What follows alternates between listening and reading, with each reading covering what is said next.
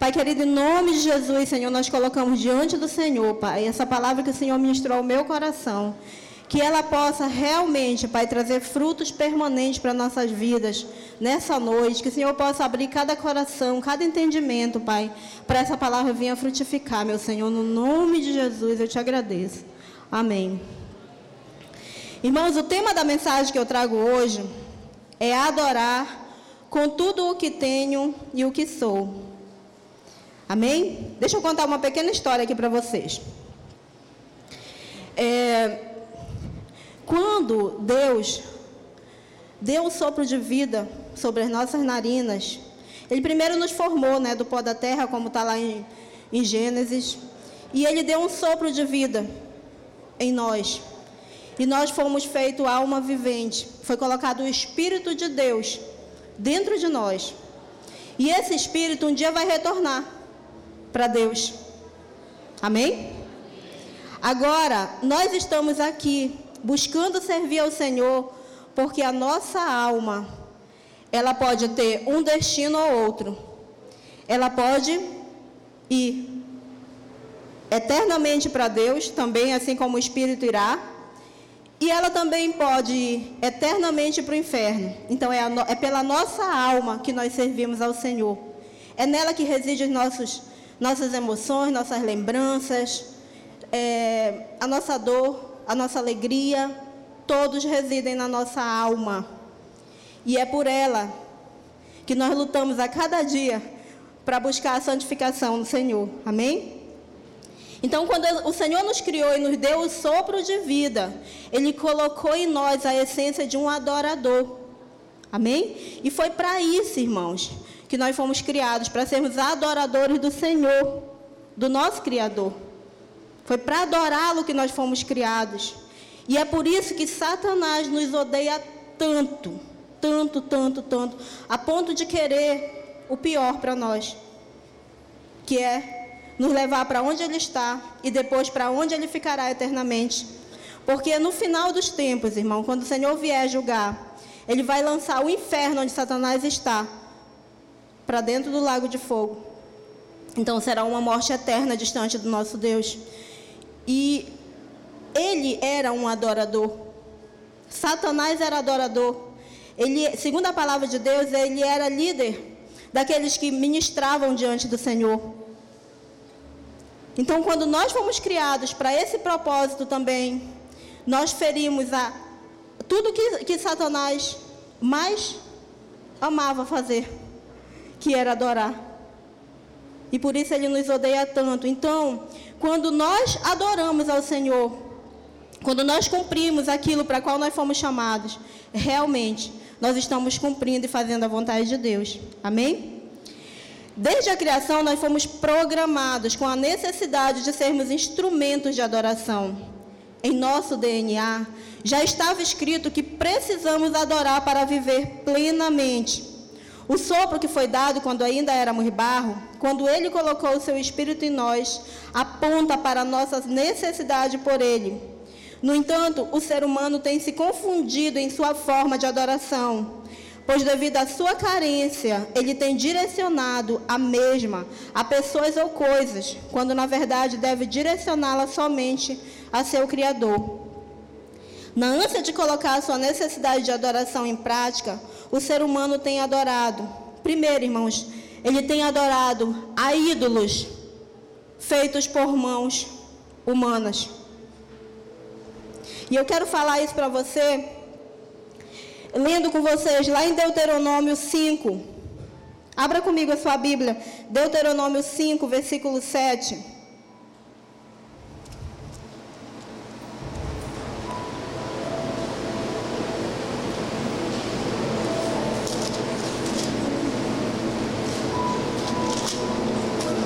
Quem achou, diga glória a Deus.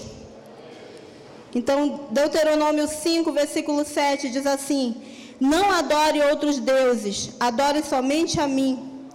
Não faça a imagem de nenhuma coisa que há lá em cima no céu, ou aqui embaixo na terra, ou nas águas debaixo da terra. Não se ajoelhe diante de ídolos, nem os adore, pois eu, o Senhor, sou o seu Deus e não tolero outros deuses. Eu castigo aqueles que me odeiam e castigo também os seus descendentes até os seus bisnetos e trinetos. Então, isso aqui é uma promessa terrível, uma sentença de morte de Deus. E tantas pessoas estão debaixo dessa sentença de morte, né? Porque aqui, irmãos, o Velho Testamento, em momento nenhum, ele foi abolido da Bíblia. Ele é uma carta de amor para nós, para nós vivermos e vivermos bem sobre essa terra. Então, aqui, esse é o primeiro mandamento de Deus. E normalmente o que vem primeiro tem um grande valor, não é verdade? Olha, o Senhor escolheu o quê? Os primogênitos. Ele escolhia é, os primeiros bezerros nascidos para serem sacrificados. Então, o que vem primeiro normalmente tem um grande valor diante de Deus. E aqui, esse mandamento, o primeiro mandamento de Deus, que falava principalmente da pessoa dele mesmo, e ele dizia que ele não admitia que aquele que ele colocou o sopro de vida, que somos nós, adorassem ele, ou adorassem outros deuses além dele, que nos deu o sopro de vida. Irmãos, pense comigo: o que nós somos sem a nossa vida? O que nós somos sem a nossa alma e o nosso espírito? Nós somos um pedaço de carne que vai voltar para aquilo que era, vai voltar ao pó, não é verdade? Então eu quero que você abra comigo também, lá em Êxodo 32. Lá nós vamos ter um exemplo é, com a construção do bezerro de ouro, que foi feito enquanto Moisés estava no monte. Êxodo, Êxodo 32, do versículo 1 em diante.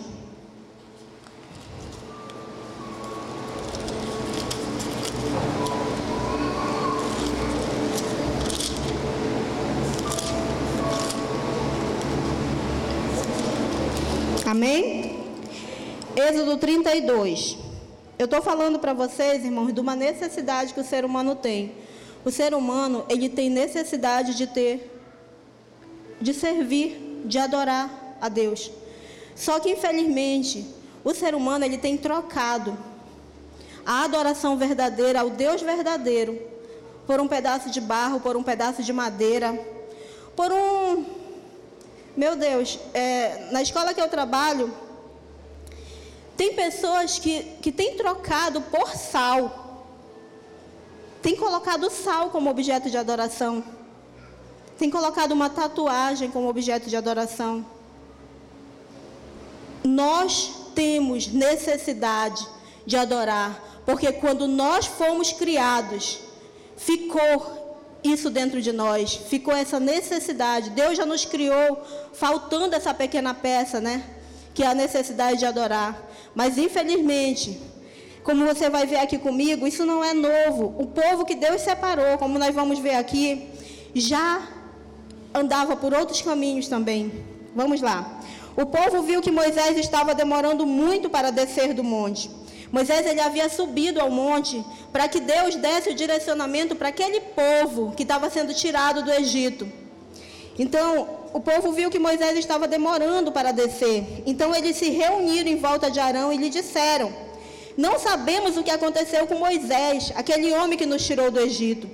Portanto, faça para nós deuses que vão à nossa frente. Gente, era o povo que Deus tinha tirado do sofrimento do Egito de é, trabalho humilhante, de, de sol a sol. Pessoas que só comiam praticamente pepino e cebola. Era o que mais tinha ali para eles comer, era pepino e cebola, eles passavam fome. O trabalho só era aumentado sobre as costas daquele povo. E o que eles fizeram na primeira oportunidade, Moisés não tinha saído há tanto tempo assim. E ele disse: Faça para nós deuses que vão adiante de nós. Arão lhes disse: Tirem os brincos de ouro que as suas mulheres, os seus filhos e as suas filhas estão usando e tragam para mim. Então os israelitas tiraram das orelhas os brincos de ouro e os trouxeram a Arão. Ele pegou os brincos, derreteu-os, derramou o ouro dentro de um molde e fez um bezerro de ouro. Então disseram: Povo de Israel, estes são os nossos deuses que nos tiraram do Egito. Quão rapidamente foi apagada a lembrança do Deus verdadeiro, não tinha nem 40 dias que, que Moisés tinha subido ao monte. E eles já tinham um Deus, já tinham preparado um Deus para eles servirem, o Deus que os guiaria no caminho. Arão construiu um altar diante do bezerro de ouro e anunciou ao povo: Amanhã haverá uma festa em honra de Deus, o Senhor. O Deus era o bezerro. Amém? No dia seguinte, de manhã cedo, eles trouxeram alguns animais para serem queimados como sacrifício e outros para serem comidos como oferta de paz. Depois o povo sentou-se para comer e beber, se levantou para se divertir. Então o Senhor Deus disse a Moisés: Você tirou do Egito, você tirou, o povo que você tirou do Egito pecou e me rejeitou. Eles já deixaram o caminho que eu mandei que seguissem. Fizeram um bezerro de ouro fundido e o adoraram e lhe ofereceram sacrifícios. Estão dizendo que estes são os deuses deles, os deuses que os tiraram do Egito. Eu conheço este povo e sei que é muito teimoso. Agora não tente me impedir, pois vou descarregar minha ira sobre essa gente e vou acabar com eles. Depois farei de você e dos seus descendentes uma grande nação. Porém, Moisés fez um pedido ao Senhor, seu Deus. Ele disse: Ó oh, Senhor, por que ficaste assim tão irado com o teu povo? Deus dizia que o povo era de Moisés e Moisés dizia que o povo era de Deus. Que tiraste do Egito com grande poder e força. Por que deixar que os egípcios venham dizer que tiraste o teu povo do Egito para matá-lo nos montes e destruí-lo completamente? Não fiques assim irado, muda de ideia e não faças cair sobre o teu povo essa desgraça. Lembra dos teus servos, Abraão, Isaac e Jacó. Lembra do juramento que fizeste de lhes dar tantos descendentes quantas as estrelas lá do céu. Lembra também que prometeste que darias aos seus descendentes toda aquela terra para ser propriedade deles para sempre. Então, aqui nesse momento, irmãos, Moisés está fazendo tudo o que ele pode em prol desse povo rebelde. Porque a vontade de Deus era destruir. Claro que Deus, ele, ele, como não houve começo nem fim na sua criação, ele sabia tudo isso que Moisés estava falando para ele. Que ele havia feito promessas a Abraão, havia feito promessas a, a Isaac, havia feito promessas a Israel. Mas nesse momento foi necessário que Moisés lutasse em prol desse povo rebelde. Senão o Senhor já teria destruído. Amém? Então o Senhor Deus mudou de ideia e não fez cair sobre o seu povo a desgraça que havia prometido. Moisés desceu do monte carregando as duas placas de pedra com os mandamentos escritos nos dois lados de cada pedra. O próprio Deus havia feito as placas e tinha gravado nelas os mandamentos. Josué ouviu o povo gritando e disse a Moisés: Estou ouvindo um barulho de guerra no acampamento. Moisés disse: Não parece um barulho de vitória nem uma, um grito de derrota. O que estou ouvindo é gente cantando. Quando Moisés chegou perto do acampamento, viu o bezerro de ouro e o povo que estava dançando e ficou furioso. Ali ao pé do monte, ele jogou no chão as placas de pedra que estava carregando e quebrou-as. Então pegou o bezerro de ouro que eles haviam feito, queimou no fogo e o moeu até virar pó, e espalhou o pó na água. Em seguida mandou que o povo de Israel bebesse daquela água. E Moisés disse a Arão: O que é que esta gente lhe fez para que você o levasse a cometer esse pecado tão horrível? Porque, irmãos, havia um sacerdote. Arão estava no lugar de Moisés enquanto ele tinha subido então não tinha por que eles dizerem que eles estavam sem liderança, porque eles tinham um líder naquele momento. Arão estava como líder, mas quando eles, o povo pressionou Arão, o que foi que ele fez? Exatamente o que o povo queria. Fez o bezerro de ouro. E também nós vamos ver mais lá na frente o que recai sobre Arão. Por isso. Amém? É, Arão respondeu: Não fique com raiva de mim, porque sabe como este povo está sempre pronto para fazer o mal. Eles me disseram: Não sabemos o que aconteceu com Moisés, aquele homem que nos tirou do Egito. Portanto, faça para nós deuses que sejam nossos líderes. Aí eu mandei que quem tivesse enfeites de ouro tirasse e me desse. Joguei aqueles enfeites no fogo e saiu este bezerro, milagrosamente. Só faltou ele dizer isso, né? Moisés viu que Arão havia deixado o povo completamente sem controle, fazendo assim que os seus inimigos zombassem dele. Então ficou na entrada do acampamento e disse: Quem estiver do lado de Deus, o Senhor, que chegue até aqui. Então todos os levitas se reuniram em volta de Moisés e ele disse: O Senhor, o Deus do povo de Israel, manda que cada um de vocês pegue a sua espada e vá pelo acampamento de ponta a ponta, matando os seus parentes, os seus amigos e os seus vizinhos. Os levitas obedeceram a ordem de Moisés e mataram naquele dia mais ou menos três mil homens.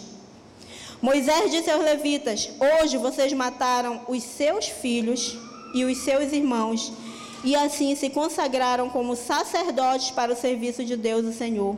E porque vocês fizeram isso, Deus lhe deu hoje uma bênção. No dia seguinte, Moisés disse ao povo: Vocês cometeram um pecado horrível. Porém, agora eu vou subir outra vez o monte para falar com o Senhor. Talvez eu consiga que ele perdoe o pecado de vocês. Moisés voltou para o lugar onde o Senhor estava e disse: Este povo cometeu um pecado terrível. Eles fizeram um Deus de ouro e o adoraram. Por favor, perdoa o pecado deles. Porém, se não quiseres perdoar, então tira o meu nome do teu livro, onde escreveste o nome dos que são teus. Então o Senhor disse a Moisés: Riscarei do meu livro todos os que pecaram contra mim. Agora vá e leve o povo para o lugar que eu mandei. Lembre que o meu anjo guiará você. Porém já não está chegando o tempo. Porém já está chegando o tempo em que vou castigar este povo pelo seu pecado. Por isso o Senhor Deus castigou os israelitas com uma doença, pois eles haviam obrigado Arão a fazer o bezerro de ouro. Então, irmãos, aqui, quando eu li em Deuteronômio 5, de 7 a 9, o Senhor disse, né, que era para adorar somente a Ele, porque caso não fosse feito dessa forma, viria sobre a descendência de todos a morte. E aqui nós vemos literalmente isso acontecendo nesses versículos. O Senhor estava preparando ainda as orientações para que aquele povo viesse seguir. E eles simplesmente abriram mão daquele que era o seu Senhor para adorar um Deus feito das joias deles. Foi do ouro deles que foi feito o bezerro, o seu Deus. Então, isso irou tanto o nosso Deus. Isso não é uma forma de adorar com tudo o que eu tenho e com tudo o que eu sou. Um outro Deus que tem se levantado entre nós, irmãos, são as riquezas. Tem pessoas que a riqueza, os, bem, os bens materiais, passam a ser o seu Deus. E ele serve. Irmão, você vai para o culto hoje? Ah, eu não vou, eu lavei o carro. Pode chover. Irmão, vamos, vamos fazer uma oração na sua casa? Ah, irmão, eu comprei um sofá novo. Alguém pode sentar e sujar o meu sofá, ou derramar água, derramar refrigerante. Não, irmão, não dá. Então, assim, os nossos bens, eu não estou falando nem de grandes riquezas, né? Porque aqui em Óbidos nós não temos pessoas extremamente ricas, nós temos ricos da bênção do Senhor que estão aqui nessa noite. Mas os seus bens que foram dados por Deus, foram permitidos por Deus que Ele use, que Ele desfrute, porque tudo vai ficar aqui, né? Ele usa como argumento para não servir o Senhor com tudo que ele tem, com tudo que ele é. E isso, irmãos, desagrada tanto o coração de Deus. Às vezes o Senhor começa a abençoar alguém financeiramente. Vamos supor assim, é, ele monta um negócio e aí Deus está na frente. E ele é fiel, ele é dizimista, ele é ofertante, o Senhor vai prosperando, prosperando, prosperando. Aí de repente já não dá mais para ele fazer a obra de Deus. Não dá. Porque o que vão pensar de mim se eu estiver lá na frente vendendo um bolo? O que vão pensar de mim se eu for lavar um banheiro no encontro, no acampamento? Se eu for fazer um almoço junto com os irmãos, o que vão pensar de mim? Ou seja, o seu eu, as suas riquezas, seus bens materiais passam a ser um Deus que ele idolatra. Porque quando nós deixamos de servir o Senhor com tudo que nós somos e com tudo que nós temos, nós estamos dizendo para Deus: tem outro no teu lugar, Senhor. E eu quero ler com vocês a referência aqui. É, lá em Mateus, vamos para o Novo Testamento agora. Mateus 19. A gente vai falar de um jovem que você já conhece essa história, eu tenho certeza, porque já você você medita na, no, no seu manual. Amém? Esse aqui, irmãos, é o nosso manual. Aqueles que já conhecem o Senhor, aqui ele aprende como viver sendo uma nova criatura. Amém? Então aqui nós temos a história desse jovem. Lá em Mateus 19, versículo 16. É a história do moço rico. Amém? Certa vez um homem chegou perto de Jesus e perguntou: Mestre, o que devo fazer de bom para conseguir a vida eterna? Jesus respondeu: Por que é que você está me perguntando a respeito do que é bom? Bom só existe um. Se você quer entrar na vida eterna, guarde os mandamentos. Que mandamentos? Ele perguntou. Jesus respondeu: Não mate, não cometa adultério, não roube, não dê falso testemunho contra ninguém. Respeite seu pai e a sua mãe e ame os outros como você ama você mesmo. Ele disse: Eu tenho obedecido a todos esses mandamentos. Respondeu: O que mais me falta fazer? Jesus lhe disse: Se você quer ser perfeito, vá, venda tudo que tem e dê o dinheiro aos pobres, e assim você terá riquezas no céu. Depois venha e me siga. Quando o moço ouviu isso, foi embora triste, pois era muito rico. Jesus então disse a seus discípulos: Eu afirmo a vocês que isto é verdade. É muito difícil um rico entrar no reino de, do céu. E digo ainda que é mais difícil um rico entrar no reino de Deus do que um camelo passar pelo fundo de uma agulha. Quando ouviram isso, os discípulos ficaram muito admirados e perguntavam: Então quem é que pode se salvar? Jesus olhou para eles e respondeu: Para os seres humanos isso não é possível, mas para Deus tudo é possível. Aí Pedro disse: Veja, nós deixamos tudo e seguimos o Senhor. O que é que nós vamos ganhar? Jesus respondeu: Eu afirmo a vocês que isso é verdade. Quando chegar o tempo em que Deus vai renovar tudo, e o filho do homem se sentar no seu trono glorioso, vocês, os meus discípulos, também vão sentar-se em doze tronos para julgar doze tribos do povo de Israel. E todos os que por minha causa deixarem casa, irmãos irmãs, pai, mãe, filhos ou terras, receberão cem vezes mais e também a vida eterna. Muitos que agora são os primeiros serão os últimos, e muitos que agora são os últimos serão os primeiros. Então aqui nós vemos, irmãos, a história de uma pessoa que fazia tudo. Tudo o que a palavra ordenava que fosse feito. Ele não adulterava, ele não matava, ele não mentia, ele não roubava. E aí ele foi fazer uma pergunta para Jesus. e o que eu faço? Ele diz: vende tudo que tu tens e me segue. Só que para ele foi uma proposta meio indecorosa, né? Foi uma proposta demais para ele. Porque ele era muito rico. Infelizmente, para muitos, Jesus continua fazendo essa proposta. Vai, vende tudo que tu tens e vem e me segue.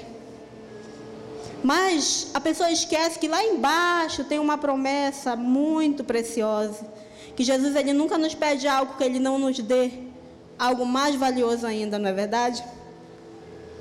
E para aquele jovem ele prometeu o quê? A vida eterna, porque Pedro questionou com ele: dizendo: E nós? E nós que obedecemos a esse chamado? O que tu tens para nós? Aí Jesus responde a sua pergunta. Ele vai ter muito mais ainda em vida, eu creio. Amém? Mas Jesus, ele continua fazendo essa essa pergunta para nós. Você é capaz de me seguir com o que tu tens? Tu és capaz de compartilhar comigo aquele benefício que meu pai te deu para que você seja mordomo? E muitos irmãos têm dito sim, eu sou capaz de usar de mordomia, porque eu sei que não me pertence, eu sei que é teu. Amém? E desses tais, Jesus está falando, vai estar dizendo a mesma resposta que ele deu para Pedro: que eles herdarão muito mais do que ofereceram do que deram ao Senhor. Pela manhã eu, eu falava que tem muita gente, irmãos, que é pobre financeiramente, mas não tem humildade dentro do coração. Porque aqui eu quero deixar bem claro que existe uma diferença muito grande entre você ser humilde e você ser pobre. Amém? Pobre, pobreza é ausência de recursos. E humildade é você, apesar de muitas vezes ser rico, você conseguir ser humilde. Humilde, ter humildeza de caráter, ser generoso. Isso é ser humilde. Amém? Um outro ponto que eu quero abordar, irmãos, de um ídolo que tem assumido o lugar de Deus na nossa vida, é a nossa família. Você acredita que muitas vezes nós temos colocado a nossa família no lugar de Deus? Eu já conheci pessoas que disseram assim: Ei, ei Alce, uma amiga minha há tempos em Belém, Alce, eu vou te dizer uma coisa: eu amo Deus, amo demais, mas a minha filha está sobre todas as coisas. E sabia que, indiretamente, muitas vezes nós temos feito isso? Nós temos colocado os nossos mais preciosos entes queridos no lugar de Deus. Quando você diz eu não posso por causa disso. Eu não vou para a igreja porque eu tenho uma criança pequena. Eu já vi pessoas que foram abençoados com filhos que clamavam por um filho diante de Deus. E quando tiveram esse filho, começaram a colocá-lo como argumento para não servir mais o Senhor. Agora você veja comigo o quanto o coração de Deus deve se entristecer por causa disso.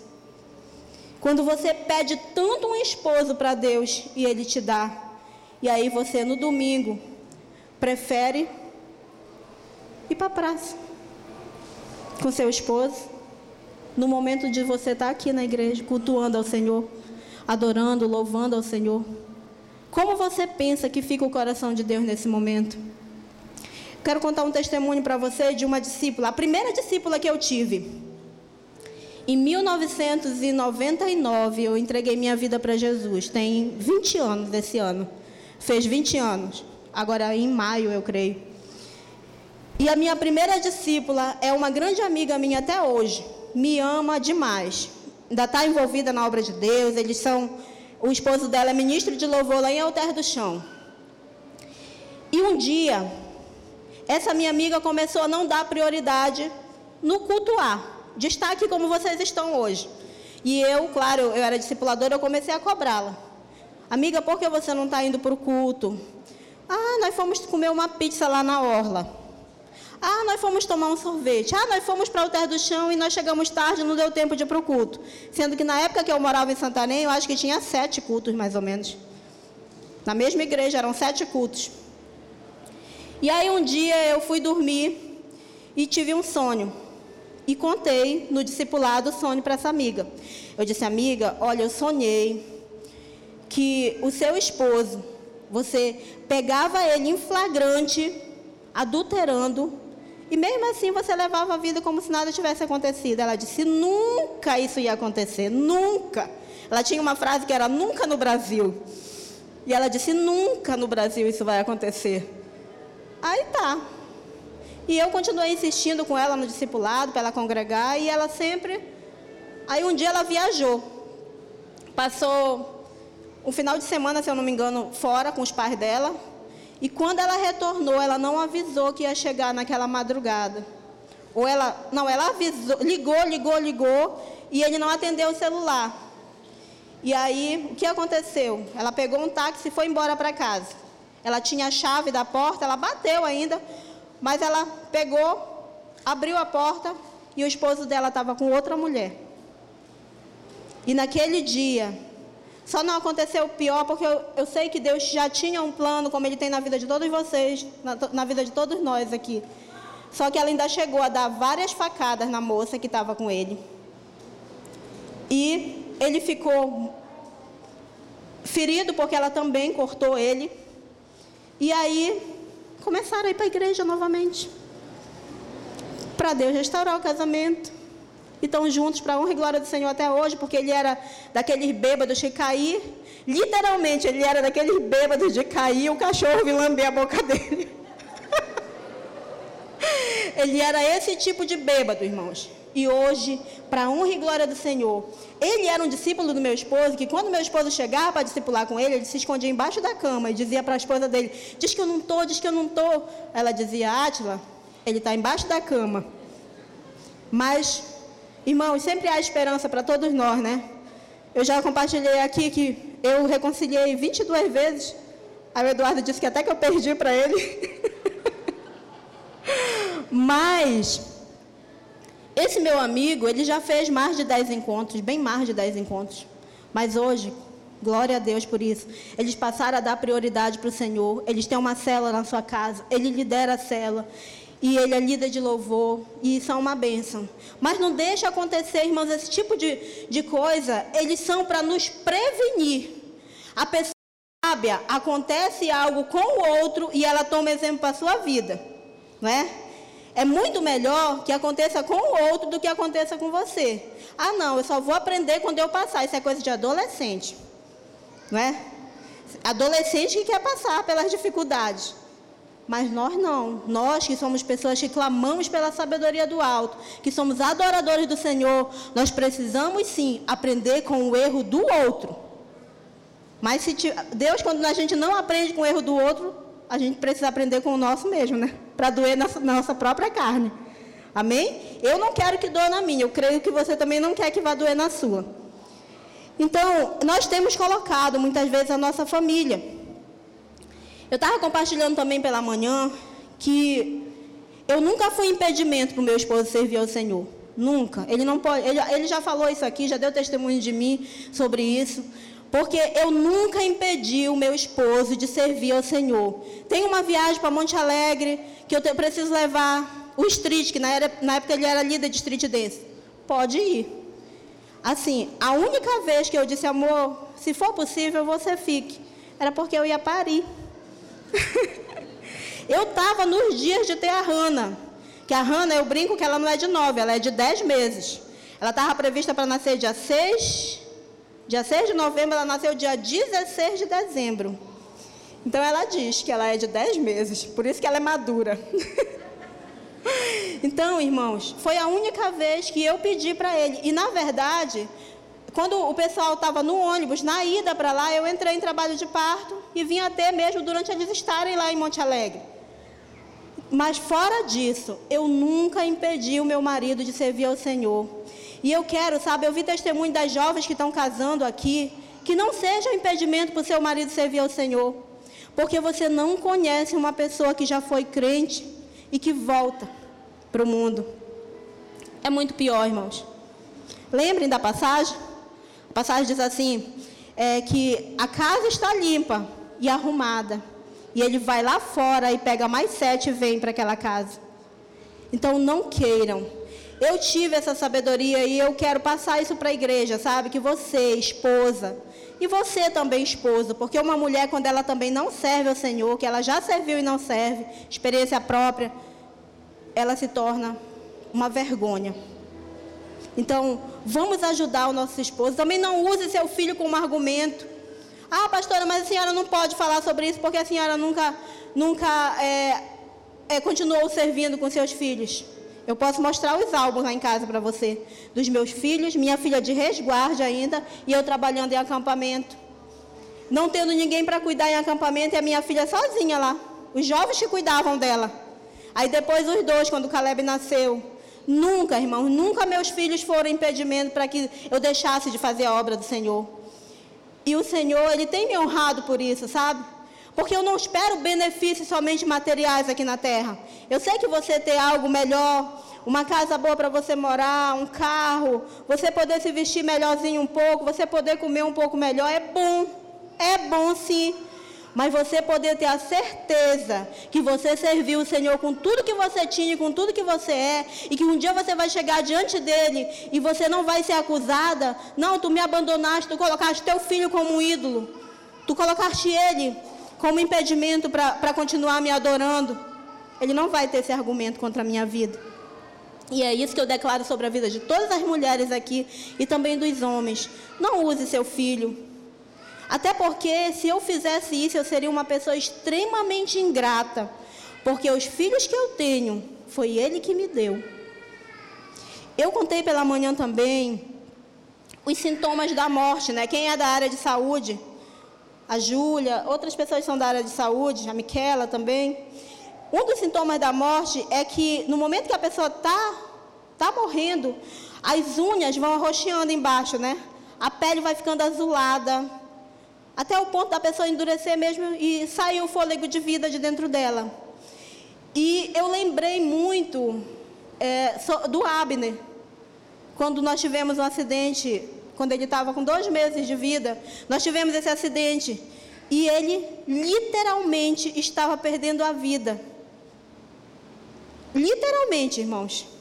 E se eu não tivesse esse argumento com Deus, Senhor, foi tu que me deste. Eu nunca coloquei ele como impedimento para te servir. Será que ele teria operado o milagre naquele momento? Porque foi um milagre inquestionável. Todos que estavam no hospital têm essa lembrança. É, foi inquestionável que foi um. Deus devolveu a vida para o meu filho dentro daquele hospital.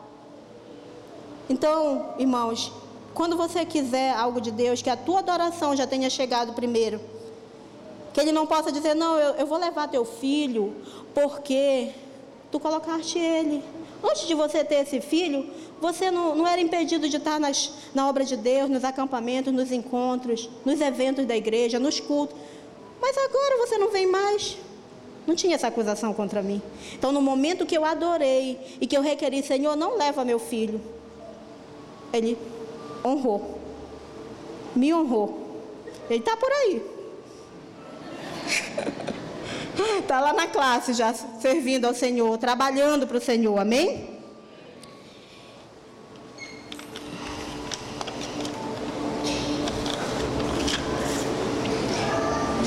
Quero fazer essa leitura aqui com vocês rapidinho. Muitos têm colocado seus próprios entes queridos no lugar que é exclusivamente de Deus.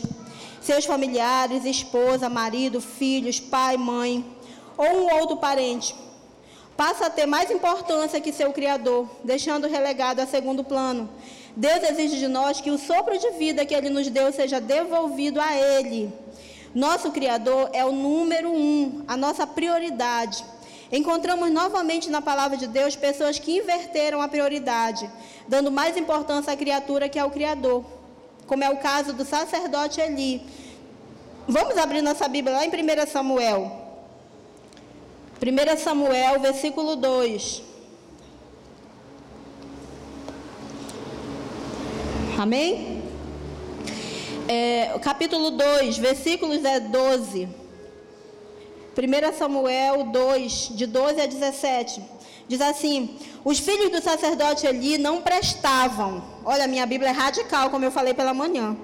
Não prestavam e não se importavam com Deus, o Senhor eles não obedeciam aos regulamentos a respeito daquilo que os sacerdotes tinham o direito de exigir do povo. Quando um homem estava oferecendo seu sacrifício, o ajudante do sacerdote vinha com um garfo de três dentes. E enquanto a carne estava cozinhando, ele enfiava o garfo dentro da panela. E tudo que o garfo tirava ficava sendo do sacerdote. Era costume fazer isso todas as vezes que um israelita ia a Siló para oferecer sacrifícios. Mas antes mesmo que a gordura ser tirada da carne e queimada, os filhos de Eli mandavam que o ajudante do sacerdote fosse e dissesse a quem estava oferecendo o sacrifício: Me entregue um pedaço da carne para o sacerdote assar. Ele não vai aceitar de você carne cozida, mas só carne crua. E se o homem respondia: Desde que a gordura queime primeiro, depois você pode tirar o que quiser. O ajudante do sacerdote dizia: Não, entregue logo essa carne, senão eu a tomarei à força. Assim, os filhos de Eli tratavam com muito desprezo as ofertas trazidas a Deus, o Senhor. E para o Senhor, o pecado desses moços era muito grave. Irmãos, aqui nós temos o exemplo de um pai que colocou seus filhos como um Deus. Por quê? Porque quando você não corrige o seu filho da forma que Deus colocou para você corrigir, você está dizendo: Meu filho é mais importante do que tudo que o Senhor me ensinou para fazer, de como educá-los. E aqui ele, ele simplesmente deixava os filhos Ofne e Finéias fazer o que eles quisessem, a ponto de eles prostituírem dentro do templo, deles pegarem o sacrifício que o povo trazia e fazer do sacrifício o que eles queriam. É a mesma coisa que, eu, que vocês dizimarem e ofertarem aqui, irmãos. E eu deixar os meus filhos pegar o envelope de vocês, tirar quanto eles quiserem lá de dentro e fazer o que eles, que, o que eles quisessem. Era exatamente isso que ele permitia que os filhos fizessem. Então, é, uma, uma coisa que eu aprendi aqui nessa palavra, que, que Deus pode mudar os planos a nosso respeito. Amém? Por mais planos maravilhosos que Ele tenha sobre nós, se nós desobedecermos, se nós não honrarmos Ele como Senhor na nossa vida, Ele muda os planos a nosso respeito. E foi exatamente isso que Ele fez aqui, ó. Eu quero que você leia comigo. Ainda em 1 Samuel 2, no versículo 27, diz assim: Então um profeta procurou Eli e lhe deu esta mensagem de Deus, o Senhor. Eu me revelei ao seu antepassado Arão, quando ele e sua família eram escravos no Egito. Você sabe que eu os escolhi entre todas as tribos de Israel para serem meus sacerdotes, servirem no altar, queimarem incenso e usarem o manto sacerdotal na minha presença. Vocês lembram que eu falei que Arão ele, ele tinha um peso sobre os seus descendentes também, por aquela atitude dele fazer aquele bezerro que o povo tinha pedido. Então, ele, ele é um descendente direto de Arão. Amém? E dei a eles o direito de ficarem com uma parte dos sacrifícios queimados. Gente, quando Deus separou as tribos, essa tribo dos sacerdotes, eles não tinham direito a um pedaço de terra. Então, todas as outras tribos, eles iriam servir na casa do Senhor.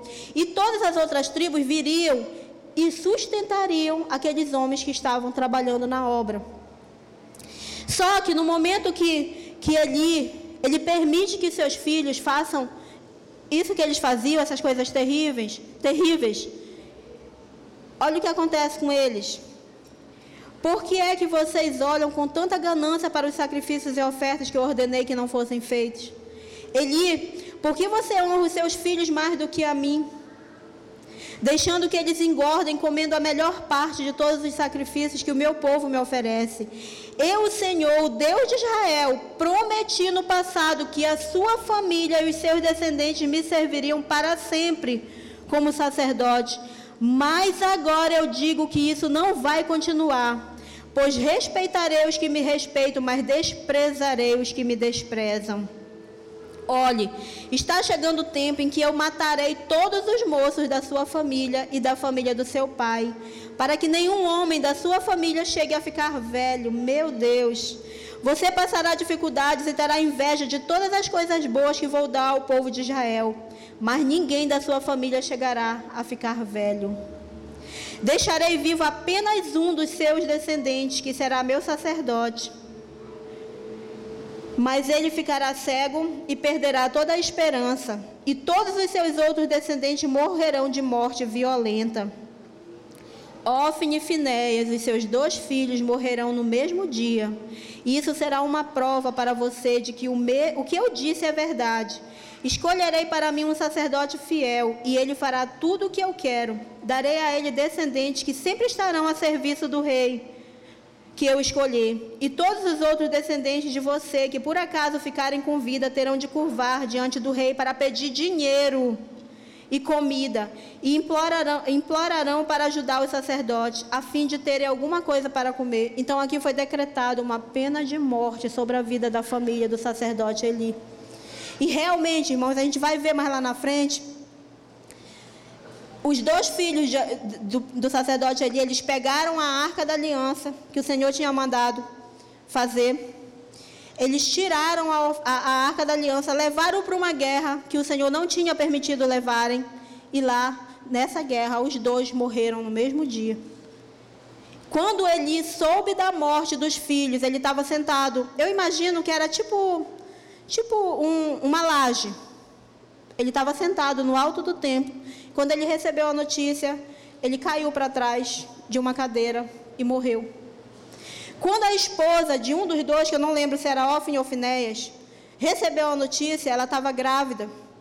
Na mesma hora ela teve dor. E ela teve, pariu, com a dor da notícia, ela pariu. e morreu. Ou seja, exatamente aquilo que tinha sido dito pelo sacerdote que iria acontecer, que ia ser tirada a promessa de sobre a vida da família de Eli, exatamente daquela forma aconteceu. Por quê? Porque um homem escolheu colocar a sua família como prioridade e não servir a Deus da forma que agradava o coração de Deus. Amém? Mas, irmãos, é, nós temos aqui na palavra do Senhor, né, verdadeiros exemplos de adoração ao nosso Deus. E um desses que eu quero falar é sobre os sábios do Oriente, os magos do Oriente, que algumas Bíblias falam, né? Eu penso que eram homens sábios, que buscavam na época entender como, como a vida funcionava. Os estudiosos de hoje em dia, eu penso que seja isso que significava essa palavra magos na antiguidade, né?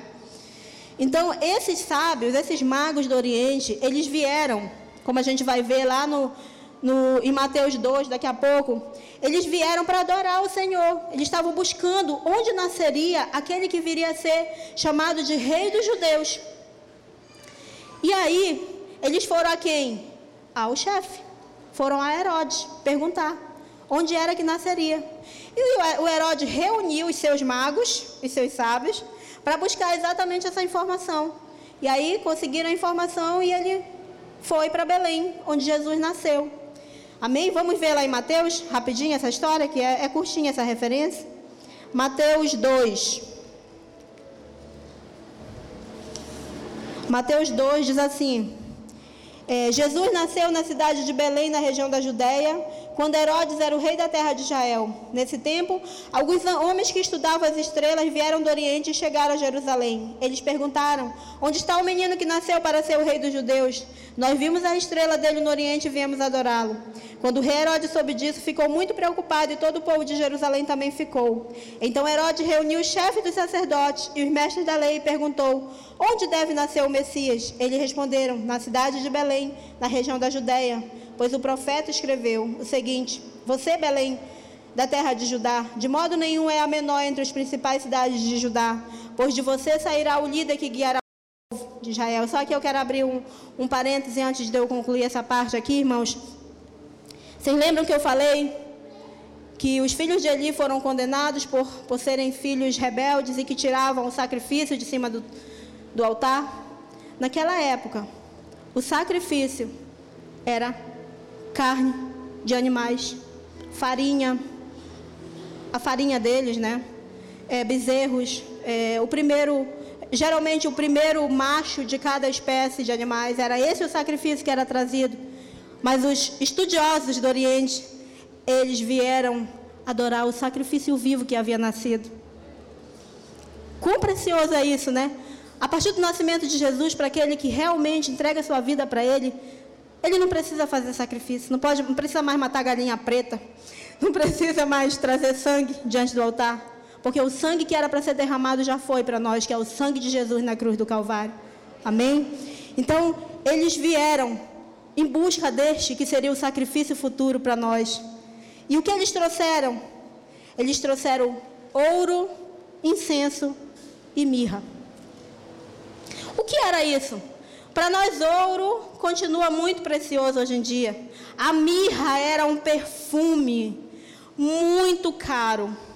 E o incenso também era algo muito caro naquela época.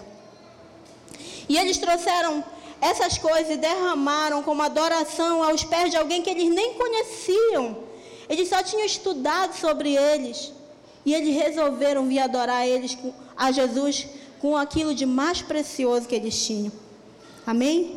Mas eu penso, irmãos, que a principal adoração que esses sábios derramaram aos pés de Jesus não foi nem ouro, incenso e mirra. Foi não voltar pelo caminho de Herodes. Porque o que era que Herodes queria, irmãos? Matar Jesus. Ele não queria um rei que viesse ser chamado de rei dos judeus. Eu sei que Deus, com certeza, não ia permitir que Jesus fosse morto, porque desde de Gênesis, desde a criação do mundo, já havia o plano sobre Jesus, então esse plano não poderia ser mudado por homem nenhum. Mas a, é, só essa, é, é, esse presente que eles deram, esse amor ao nosso Salvador, já foi o maior presente, muito maior do que ouro, incenso e mirra que eles tinham levado para ele. Amém? E uma outra pessoa, irmãos, que derramou aquilo de mais precioso que ela tinha, ela tinha guardado para o seu próprio sepultamento, eu creio. Era algo muito caro. Eu estou falando da mulher que ungiu os pés de Jesus. Que tá aí lá, nós vamos ver essa referência lá em João 12, 1. João 12, versículo 1. A palavra relata, e alguns estudos mostram, que esse, esse perfume ele custava o equivalente a um ano de trabalho de uma mulher. Um ano de trabalho.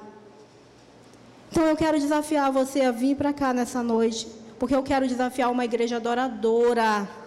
Uma igreja que abre a porta dos céus com a sua adoração.